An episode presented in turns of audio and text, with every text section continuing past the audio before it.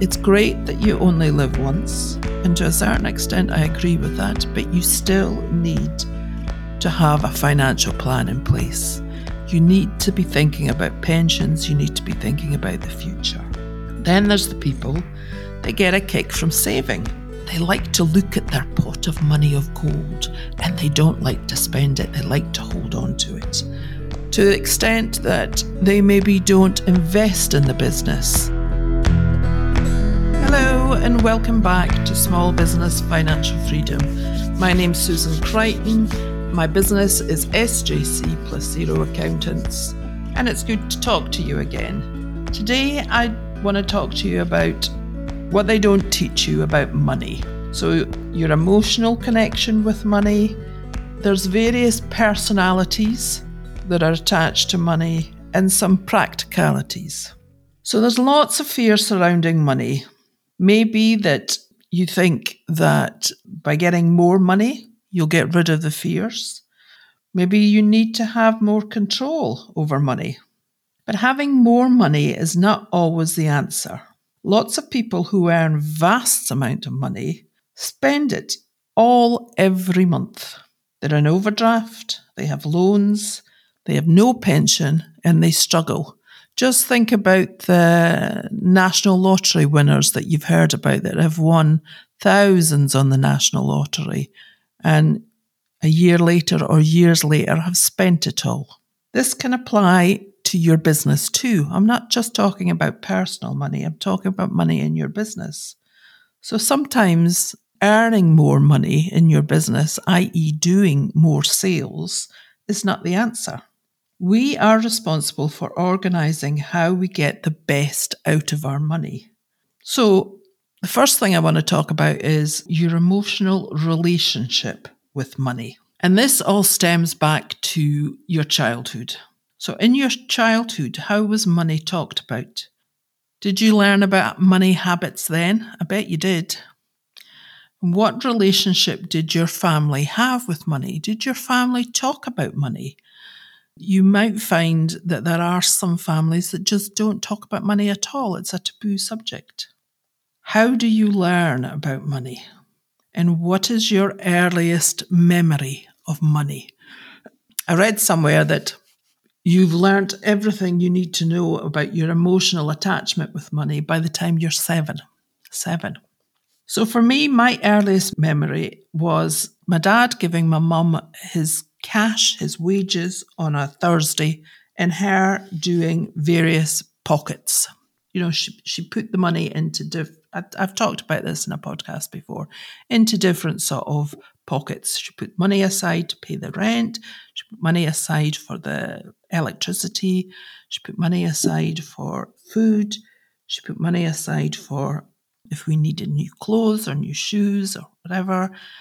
Savings, if she was lucky and whatever was left was sort of like entertainment if they went out on a Saturday night.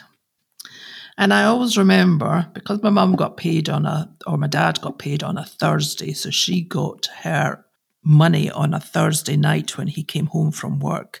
Our next door neighbour, whose husband got paid on a Friday, so she got her money on a Friday night, used to come to my mum on a Thursday asking for money to see her through Thursday, to see her through Friday, really, until her husband, and then she would pay my mum back. So a form of borrowing, lending, make do and mend, borrowing from Peter to pay Paul.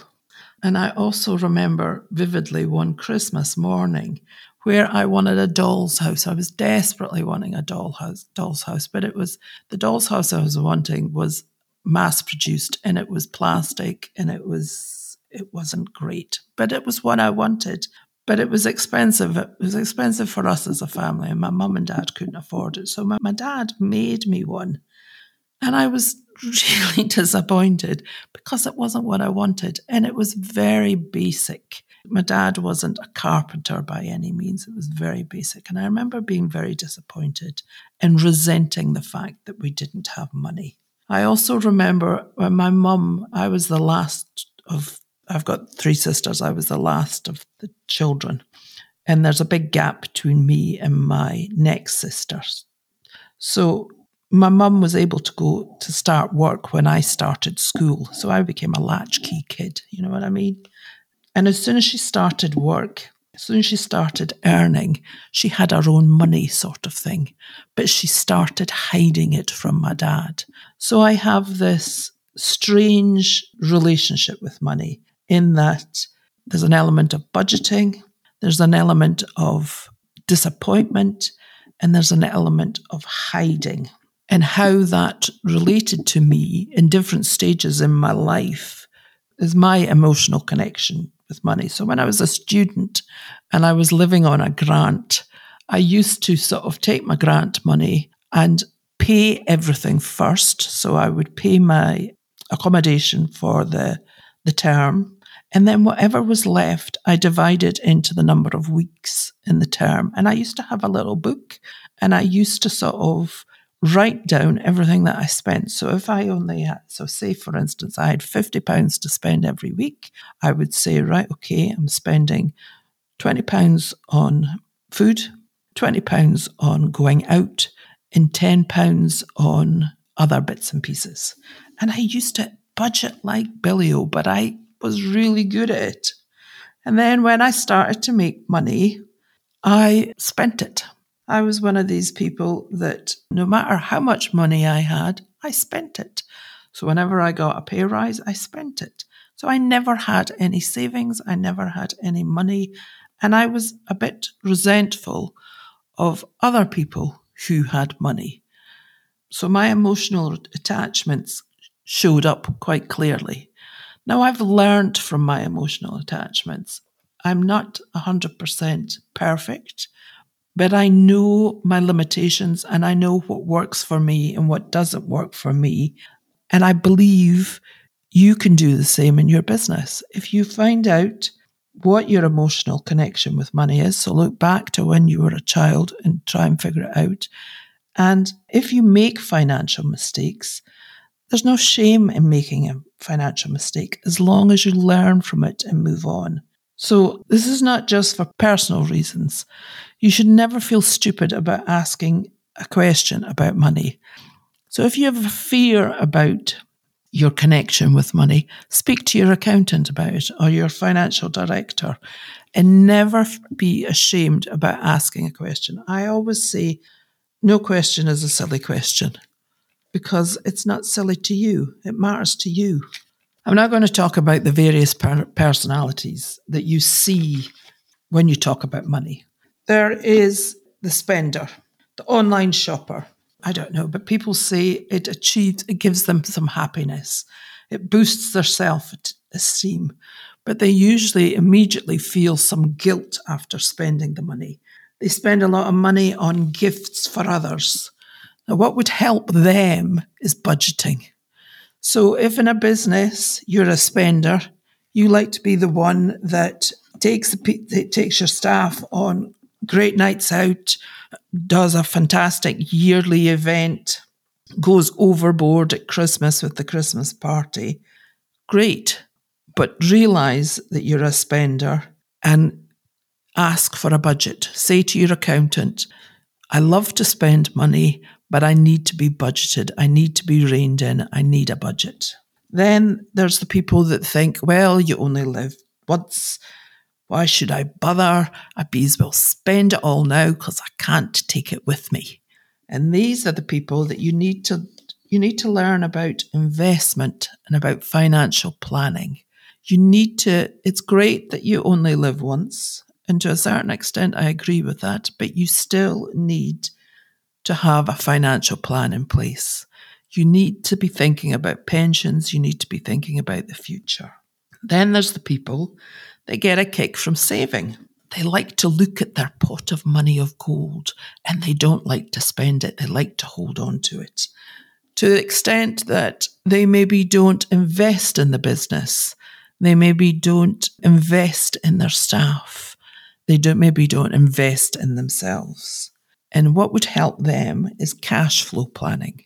So they still have a control over the cash, but there is a plan in place so that they can invest in the business. And then there's the spreadsheet person. who embraces the spreadsheet, who loves a spreadsheet, who's meticulous about the spreadsheet. But the problem is they're too controlling. The spreadsheet is God. So for them, you need to set them some goals. You need to say to them, great, the spreadsheet is fantastic. I love how you do the cash flow for us. I love how you do this for us. But let's set some goals. And then there's the person that's anxious about money. They find it, they find it difficult to make a decision. And that might be you in business. So you might think, okay, I think I need to expand. I need to get a bigger office. But do I need a bigger office? Should I get a bigger office? Should I take on a new member of staff? Do I really need a new member of staff? You can't make a decision. And for them, you need to give them the advice. You need to give them the financial advice. You need to be told exactly this is your choices. This is what will happen if, or the consequences of your choices. Make them feel a bit more relaxed about money. And then there's the person that buries their head in the sand. They don't think about money. They're not bothered about money. They look at their bank balance every day. And as long as there's money there, they're fine. And they're too embarrassed to ask for help. They get themselves into dreadful situations and they get embarrassed about saying, I made a mess. So they need deadlines and rewards. You need to set yourself deadlines. You need to say, I'm going to do this by this stage. And once I've done it, I'm going to reward myself. Now, although I've talked about different personalities, you could be a mixture of them. You could be someone who loves spending, but also likes saving. I know that seems weird, but you could.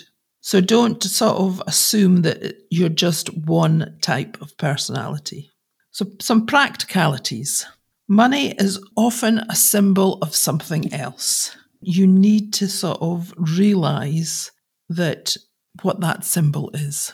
You need to get to the bottom of your emo- emotional attachment. You can start separating your money. The pots, I've talked about the pots before, putting your money into different things, budgeting, looking at your expenditure, planning ahead. So once you've put everything into your pots, once you've put everything in your pot, so you're planning ahead, putting things into your pot, so you're looking at your expenditure, and the balance that's left is what you have to spend. So that's like your budget. That's what you have left to spend. You need to have things to look forward to.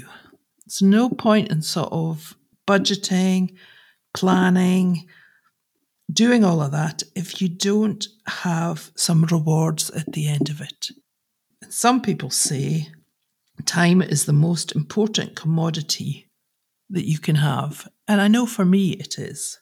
So you need to find time to talk about money. You can't sort of ignore it. And if in your past your family never talked about money, then you have to overcome that fear, that emotional attachment. And you need to find time to talk about money. And you need to find time to talk about what your goals are. I hope you found this of interest. My name's Susan Crichton, SJC plus Zero Accountants. It was good to talk to you. Thanks.